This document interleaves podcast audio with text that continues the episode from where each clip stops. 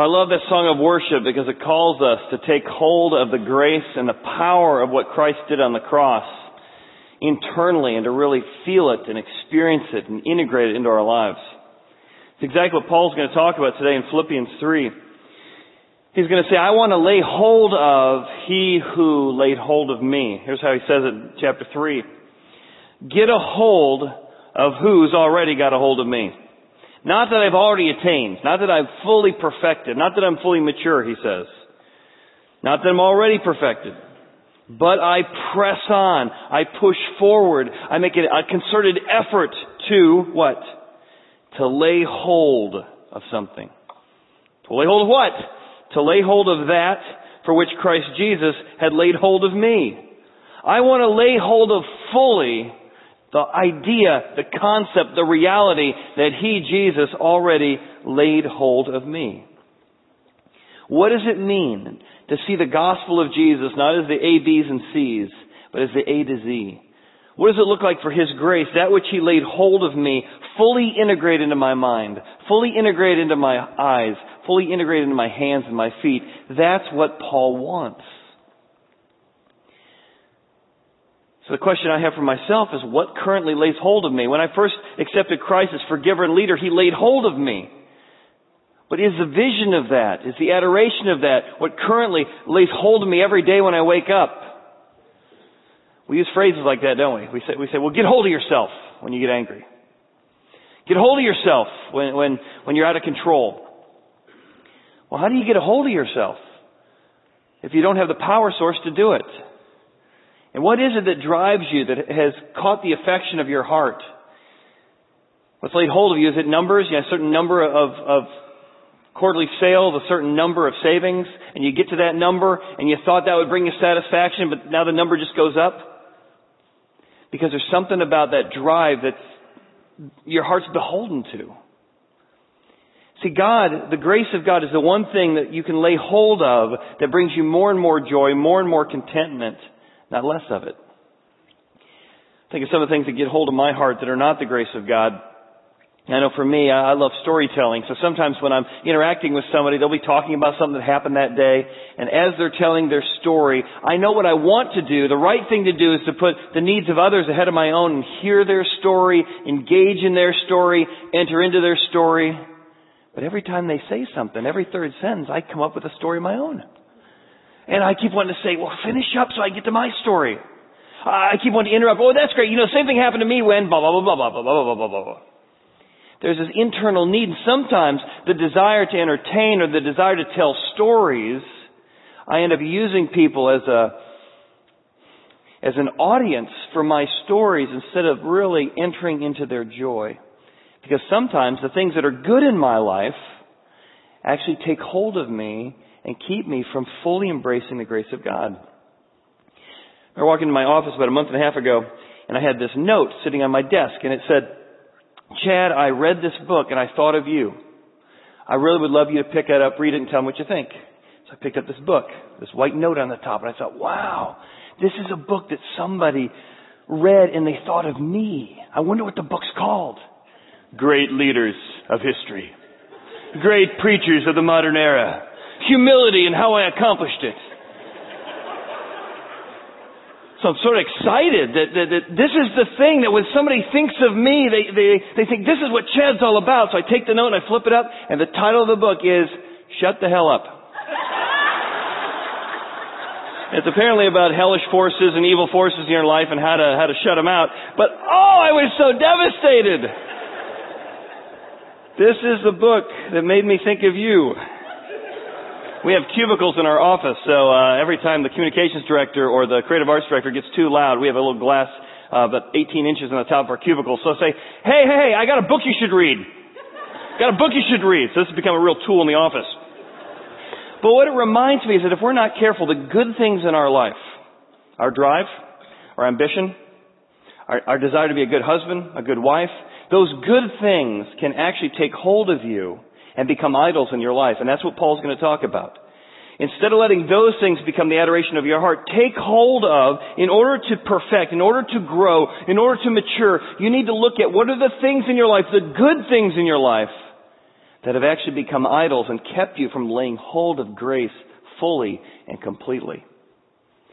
So how do you get this get hold of you mindset? He says you're going to have to forge by forgetting what's behind and finding the mind of Christ. And that's really the, the outline of the passage we're going to look at. Forget what's behind, forge ahead, and then find the mind of Christ. Here's how he begins in verse 13. Forget what's behind. Actively forget. And I love this idea because Christian living, growing in Christ is not a passive, complacent process. If you want to grow, you've got to actively do some things to take hold of and integrate God's grace in your life. Verse 13 says, Brethren, I do not count myself to have apprehended. Again, notice already he is, it's active. This, this word count is to calculate. It's I've calculated what things in my life forfeit me from the grace of God, and I've calculated in my life those things which give me favor with God. I've calculated what it looks like for the grace to appear in this area and this area. And brethren, I do not count myself to have apprehended. But here's the one thing I do. Here's the one thing I've thought about. The one thing I've realized if I want to grow as a follower of Christ, what I need. I've got to forget those things which are behind. To which, you know, I sort of bring up a question, well, what are those things? If this is the one thing you do to grow, well, what is it? Well, we'll get to that in a second. He says, but when I forget those things, that's the one thing I have to do. When I forget those things, then I'm able to reach forward, push forward to those things which are ahead. So before I can enter into the full reality of what God has for me in the future, those things that are, that are just out of reach that God has for me, I can't get to those until I first forget those things in the past.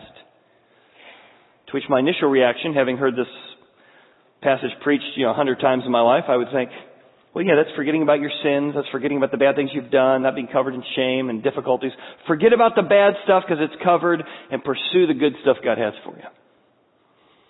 That's actually not what he's saying. How do you know, Chad? Well, here's how you know. When you, when you're going through a Bible study, you can find a word like this, count, and say, well, does the word count, because that's his point here, does it show up anywhere else in the text? You can go looking for that word, and often Paul will explain himself in a previous passage, and now he's picking up on that idea. So here's what we're looking at again. He is counting, he's forfeiting, he's comprehending, he's thinking about something in the past. So let's go backwards in the passage and find out what that is. And so see, if you go back a couple verses, you see there's three times he uses the word count in chapter 3 verses 7 and 8. So here's the three words. Notice these things. But what things, oh, here's that phrase again, the things. What things were gain to me? Oh. The things he wants to count are things that used to be his gain.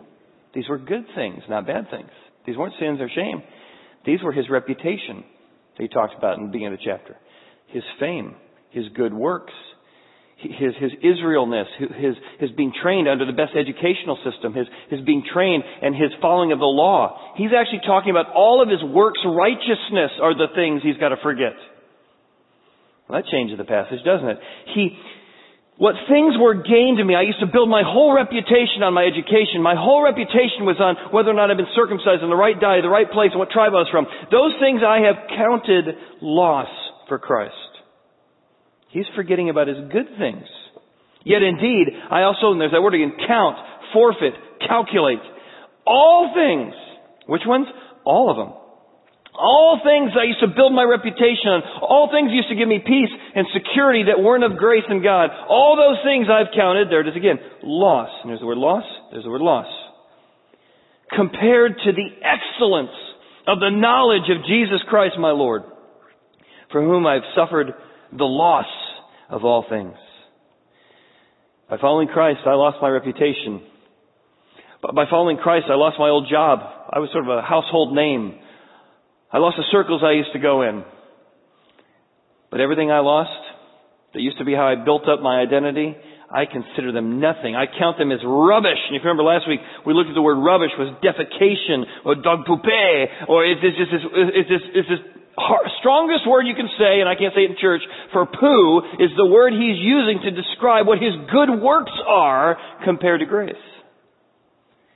You know, what happens is you grow as a Christian, you say, I got the Jesus thing, I, I accepted Christ in my life, I got that covered, and then we begin to rebuild our life on Jesus plus some good work. And that is the thing you must actively forget. Stop building your life on idolatry. Stop building your life on thinking that Jesus plus beauty makes me a little more acceptable. Jesus plus not doing a certain sin. Jesus plus doing a certain activity or not doing a certain activity makes me a little more righteous than other people. I know for me there's something as I, as we as a pastoral team, you know, counsel with uh, couples over the years. Almost every time a couple comes into the office, I see myself because you see, both of them think they're trying hard than the, harder than the other person.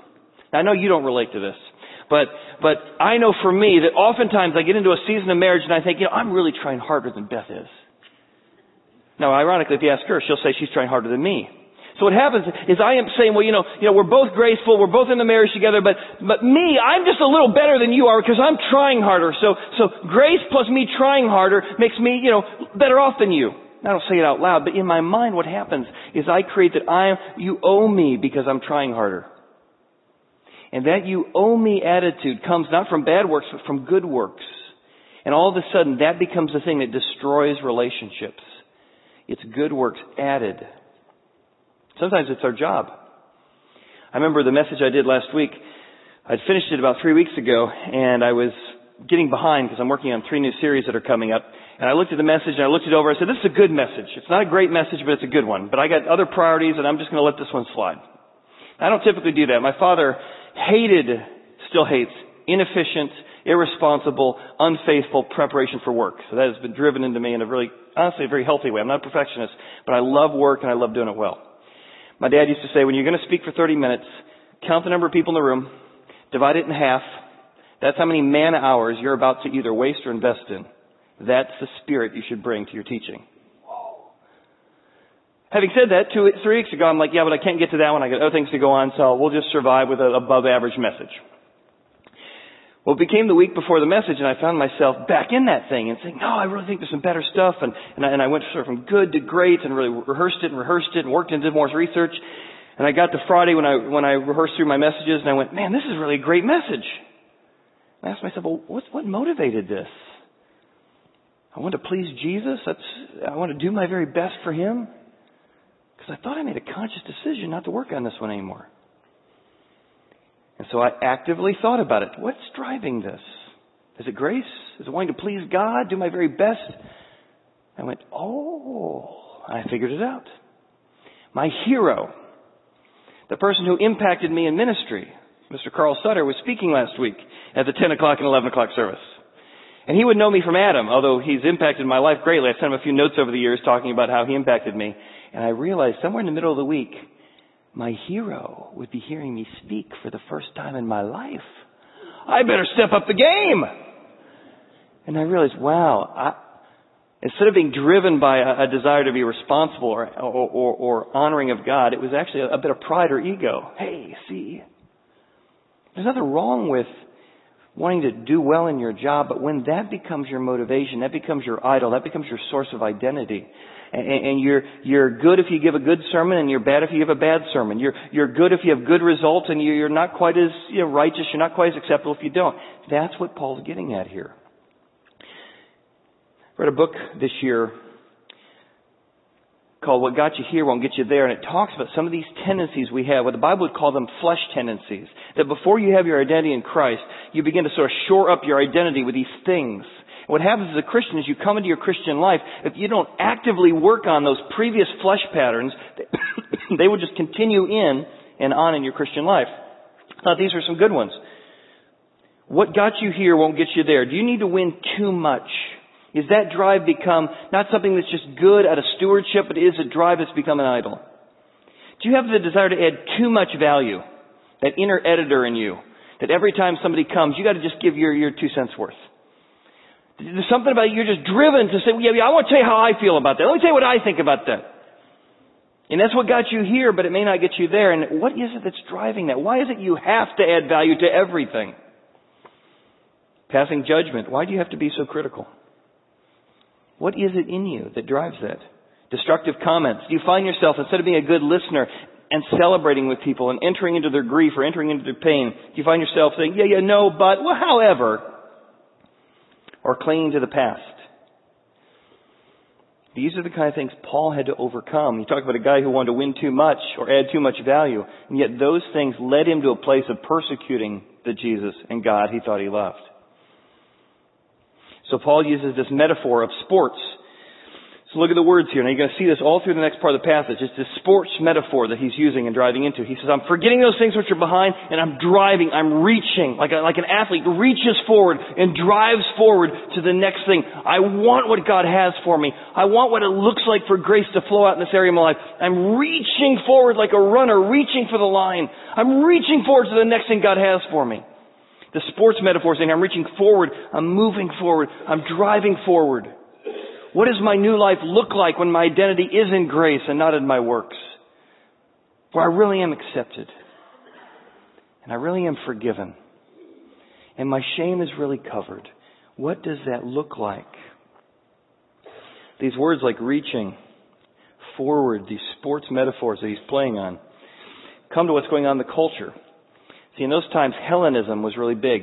In Hellenism, with Alexander the Great and the Greeks came along and it said your whole life should be about comfort and convenience and ultimately the human body and the human mind is the ultimate expression of truth.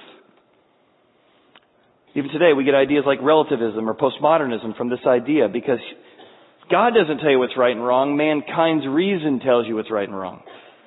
And so you would go to the gymnasium, they look like these, they're all over the place.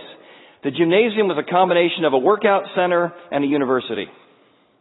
It was both. It's where you'd go to school because part of the human being being the highest platform of truth is that your mind had to be crisp and your body had to be crisp. So you're working out all day. You're working your mind all day. And all of a sudden good things like knowledge and beauty became ultimate things in that culture. So if you were training for the Olympics or training for sport, you would go to the museum constantly and work your body and work your body and work your body and work your mind. And what that produced was a culture that was obsessed with beauty.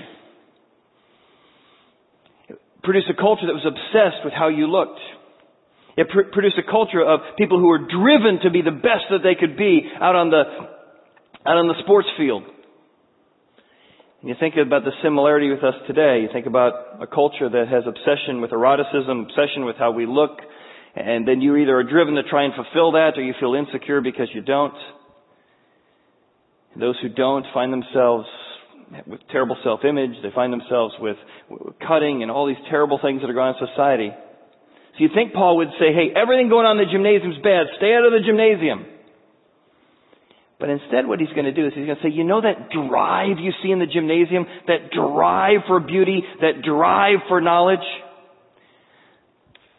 Though they're not driving after the right things, or not the ultimate things, that same drive is what you need to have toward the grace of God. When I say reach forward, I mean that drive that says, I want everything God has for me in grace. I want to reach forward to what He has for me. I was listening to a story on video this week of Scott Hamilton. He won the 1984 Olympics. And he talked about, as a kid, he had this sickness they couldn't diagnose, so he found his identity in being the sick kid. Eventually he got well enough that he got released and he picked up figure skating. He got really good at it. And early on in his life, as he was becoming better and better at it and finding his identity no longer in being the sick kid, now in being the great skater, his mother died. And she was a great source of strength to him and comfort for him he won the Olympics and he said, yeah, it's amazing. You, you practice for 10 years and your whole life will be defined by whether or not you can perfect, uh, perfectly execute a four and a half minute routine in front of two billion people. He said, I got lucky enough that I did and I became famous. He goes, and then I got cancer. He goes, I'm probably more famous now for my cancer than I am for what I did on the ice. He said, and I fought and I fought and I fought and I became a cancer survivor and that became my identity. That awakened some questions in me. One of the questions that awakened in me is why did I survive and my mom didn't? And that set me on a spiritual journey to find something to put my identity in besides fame, besides sickness, besides cancer, besides being the overcomer of cancer. That's when I met my wife and she brought me to church. I'd never been around church, but the pastor introduced me to church by saying, the thing you gotta realize is, Christianity is not necessarily a philosophy or religion. It's something that happened in history so you can study it and see how that impacts your life. He said that was a good start. And he began to discover who God was and how God forgives us and how God leads us and what it means to find your identity, not in the great successful things you've done, but instead in the acceptance of God. Then a few years later, he got cancer again. His doctor came to him and said, You've got a brain tumor. And now he's married. Despite having testicle cancer, he was able to have a child at 14 months. He said, How do you tell your wife that you have a brain tumor? So he came and he sat down with his wife and he said, Honey, I just came from the doctor and I don't know how to say this, but I have a, I have a brain tumor. And he just began to weep. She grabbed his hands and says, Let's pray right now. That we're going to depend on God to get through this. We're going to depend on Him to be our strength, Him to be our source. He's going to be the thing we hold to in the midst of the, the difficulty. And he said that became a defining moment for him in that moment. I don't know how that, what the future holds, but this is how we're going to get through this. We're going to depend on God fully and completely on His grace and His power and His leadership in the midst of this. So they drill a hole in his head and they go down and they take a little biopsy of his tumor and they pull it out. They discover that this tumor is the tumor he's had actually since he was a little boy. And all of a sudden he realized that this tumor undiagnosed is why he never grew too tall, why he was always about five foot four, five foot six, because his tumor had stunted his growth. This was the tumor that God used to get him into skating. This was the tumor that God used to lead him ultimately to find fame. This was the tumor that God ultimately used to use him to come and find God in his life and God's grace in his life. And he actually said something so profound in this interview. He says, I'm thankful for God for the tumor. Because God used that tumor to help me experience and find the real identity and the real acceptance and the real strength I need from God. Similar to what God did with Paul. Paul God used blindness, physical blindness, on the roads of Damascus to get him to take his eyes off all of his credentials and finally find what he really needed, which was the grace of God. And that's why Paul is saying in this first part of the passage, I forget, actively forget those things in the past, and therefore I forge ahead. Here's a sports metaphor again. I press on. I press toward, I'm going toward the goal. Take that drive of the gymnasium, but don't drive toward status or fame. Drive toward grace. Drive toward the prize. There's nothing wrong with ambition. There's nothing wrong with drive. Just drive and be ambitious about the things that matter the things that ultimately matter, the upward call of God in Christ Jesus. This idea of prizes is something that's all through the scripture. In fact, in uh, the New Testament, Paul talks regularly about the bema seat of Christ, or the judgment seat of Christ. Now that's different from the great white throne judgment. So the great white throne judgment is for those who are not followers of Christ at the end of their life, their whole life, they said, I'm a good person, and God, I want to prove to you I'm a good person. So God gives them a chance to try and prove they're a good person. That's the great white throne judgment. At the end of the great white throne judgment, everybody gets a fair trial. Everybody fails the fair trial, but God gives an impartial fair trial to everyone to prove whether or not their good works really outweigh their bad works. But for the Christ follower, the prize is different. The prize is standing before the judgment seat of Christ, different from the great white throne judgment. And there God will reward us for faithfulness. He'll reward us for pressing on to experience the grace. He'll reward us for the times in which we were faithful when it was hard to be faithful. He'll reward us and give us prizes for loving the unlovable, for suffering for His sake. Great is your reward, Jesus says. You'll be rewarded ten, twenty, even a hundredfold for your obedience. And Paul says there is nothing wrong with being motivated by being reward, rewarded by our Savior. He's like, I'm so motivated by that. I think every day, how can I, at the end of my life, just not just sort of get in by the skin of my teeth? I want to get in and say, I want to hear the words of my, my Heavenly Father say, you got the prize. In fact, this idea of prize, at the end of the events, think of a, a wreath You'd have these wreaths put over your head as an example of a prize, those who had achieved, those who had gotten everything, and those who had accomplished great things. But the irony of the gospel is the way you get the, the, the prizes from God is by realizing that He is the one who did it all. And the more you get in touch with the reality of His grace in your life, and you press on toward finding out that abiding in Him is the place of peace, that's where you find the prize. You know, for all of us, we're driven by rewards. We're driven by this idea. And Paul says, yeah, but be, Be driven by that reward mindset you have, but what you want is the greater reward. Remember Jesus says, hey, when you pray, you can pray out loud for people to say, wow, what a great prayer, and you will have your reward. Nice prayer. Or you can pray in secret, and my Father in heaven will reward you. You can fast and you can look really gloomy. Oh, I've been fasting for a month. I'm really spiritual. And people say, wow, he's really spiritual. And you will have your reward. Or you can press on to not letting people know you're seeking God. Not letting know people that it is hard, but you are pressing on to be the best spouse you can during a difficult season, to be the best parent you can during a time when your kids are acting in ways that they shouldn't act. God will reward you. When you're taking care of parents who are, who are going through difficult times and they are as crabby as ever and they don't know they're crabby. They are the emperor with no clothes. You can't tell them they're crabby because you know, they're like, oh, it's not me, it's you. Okay. Great is your reward. Press on toward the prize. And know that that which is done in secret, He will reward you. I think one of the challenges we have as Christians, and certainly had in that time, is how do we integrate or how do we how do we have this mindset of grace and purity and want everything God has for us, want to be obedient to God and everything He has for us, while at the same time acknowledging we live in a culture that's a lot like the Greeks and Romans. It's obsessed with things that are totally upside down from a Christian worldview. I think it leaves us with three choices. If we're going to forge ahead, we can either imitate the culture, we become like the world around us, and there's no distinct difference between us and the world. We can isolate from the culture, and this is what many times followers of Christ say, well, let's, let's pull away from the culture, let's form the holy huddle, and let's pray for Jesus to come back and fix what's broken out there. It's much easier to do isolate or imitate. Well, fine. God covered it all anyway. Might as well just go sin. Or stay away from the bad people. The darkness is out there. And we have what's called light flight. All the light flies away from the darkness.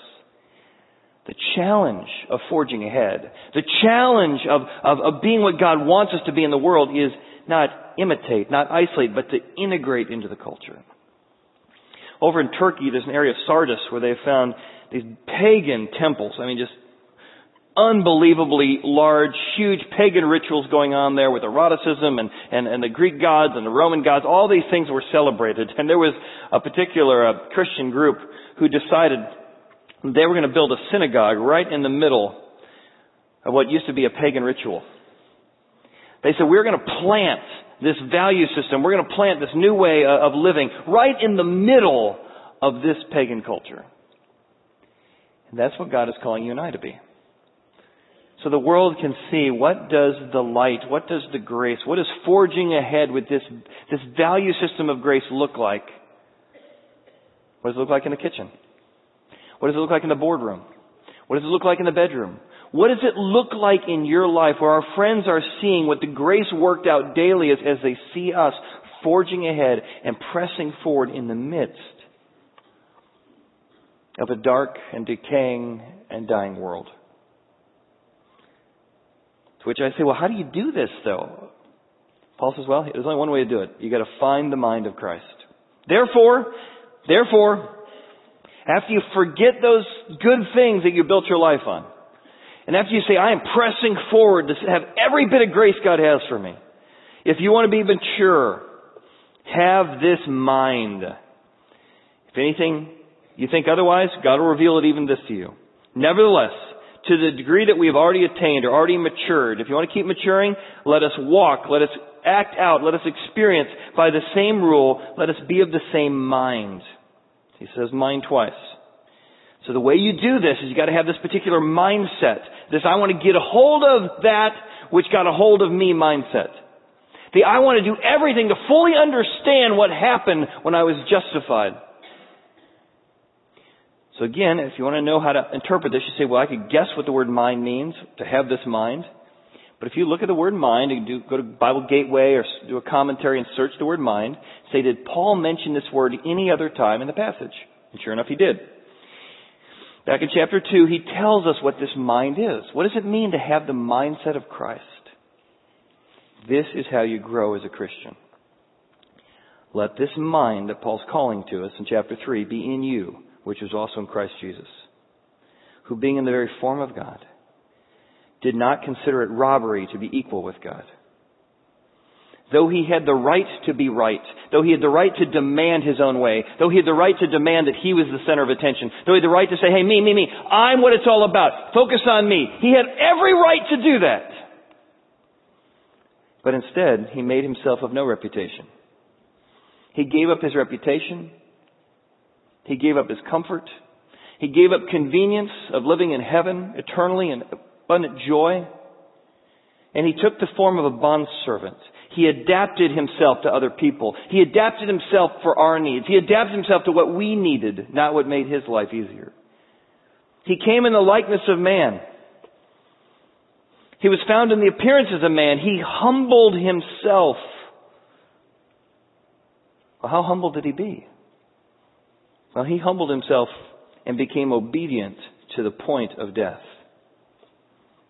But why did he become obedient to the point of death? Because in the garden he said, I don't want to do it. I don't want to go here. But he pressed on. He reached forward in the garden and said, I don't want to do it. It's going to be tough. It's going to be hard. But not my will, but yours be done. And I look at this phrase and say, is that my mindset? That I want to become obedient to the point of, ooh, no, let's cross that out. I want to become obedient to the point of convenience. I'm going to obey you, God, as long as it's easy. God, I want to obey you as long as it doesn't affect my checkbook. God, I want to obey you as long as I don't have to change my attitude toward that guy who did that thing to me. God, God, I want to obey you as long as I don't have to forgive that person. God, I want to obey you as long as I don't have to put my spouse's needs ahead of my own when she's being so ornery right now. I want to obey you as long as I don't have to respect my husband because he's not very respectable right now. The mindset that grows you is the mindset of Christ. He was willing to be obedient to the point of death to put your needs ahead of his own. So we too should put the needs of others ahead of our own because that's what it is to put on the mind of Christ. Even to the point of death. Death on a cross. I think that's what Paul is coming back to that. He's saying you could spend the next week just reading those verses over and over again and saying, what does that mindset, that other centered to the obedient to the point of death mindset look like? This week, this Monday, this Tuesday, during this meeting, during this interaction, during this conversation, what does it look like to have that mindset this week? That's how you grow as a Christian. Which is why Paul comes back to the sports metaphor. And he says, run. Run to experience everything God's given you. Run. Experience everything He's given you. Everything. So I want to give you a metaphor that they use in the New Testament.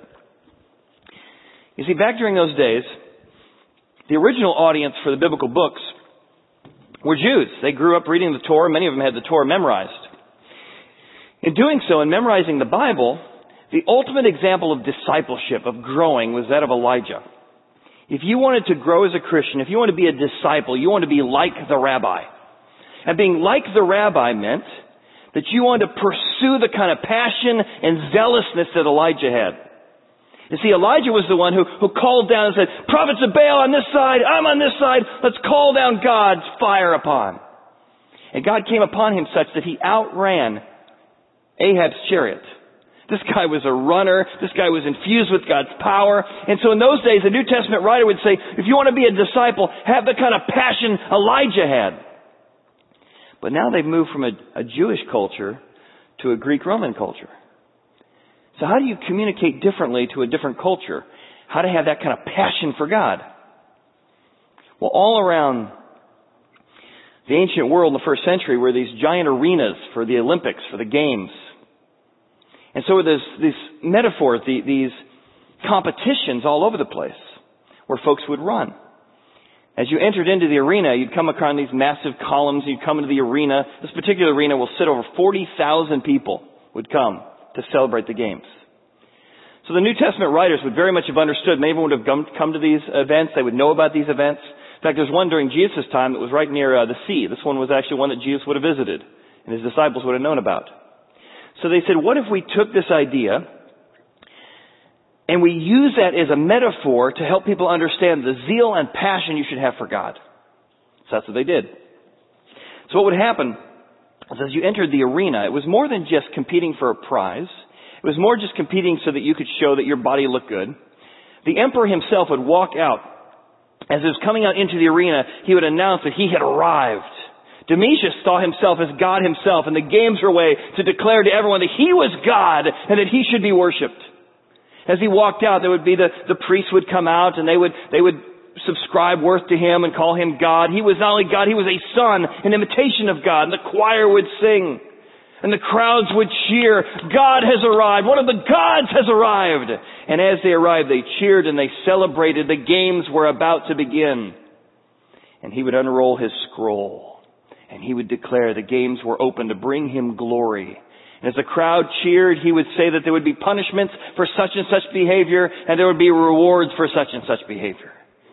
And then the runners would come out. But see, you weren't just running for a prize or for competition. You were running to declare that your gods were the best. When you ran before the arena, you were saying, I am running to let you know that it's my God who gives me power and strength. I am a runner of Zeus.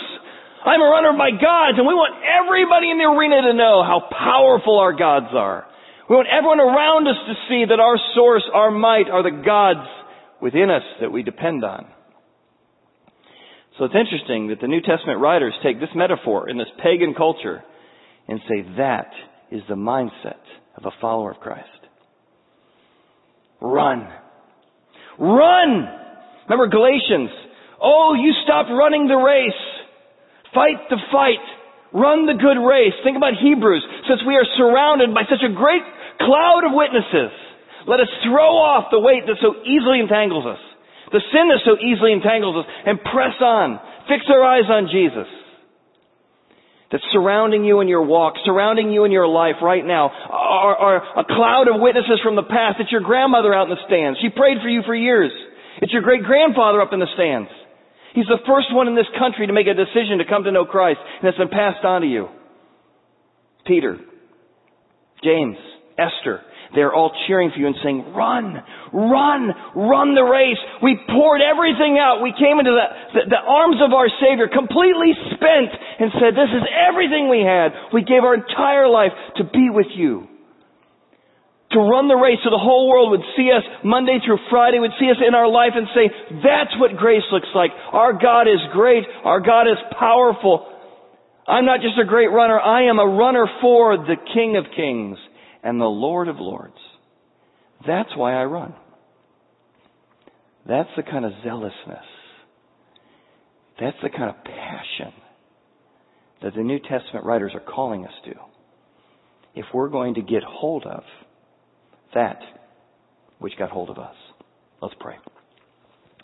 God, I just confess that I'm passionate about a lot of things. That I'm zealous about a lot of things. But I do not have the kind of Olympic zealousness towards your word, towards your grace, toward fully understanding everything you gave to me and bestowed upon me at the cross. I confess personally and I confess corporately as a church, God, that we want to go into training. We want to forget those things we built our life upon and we want to push forward to have the mind of, of Christ within us. That you would transform us and transform the world. That we would run in such a way to bring glory to you. And we ask this in Jesus' name. Amen. Amen. We'll see you all next week as we continue our series in Philippians. If you uh, are new to church, we'd like to greet some folks, third door on your left is the hearth room. If you came prepared to give, there's some offering boxes on the way out. Thanks again.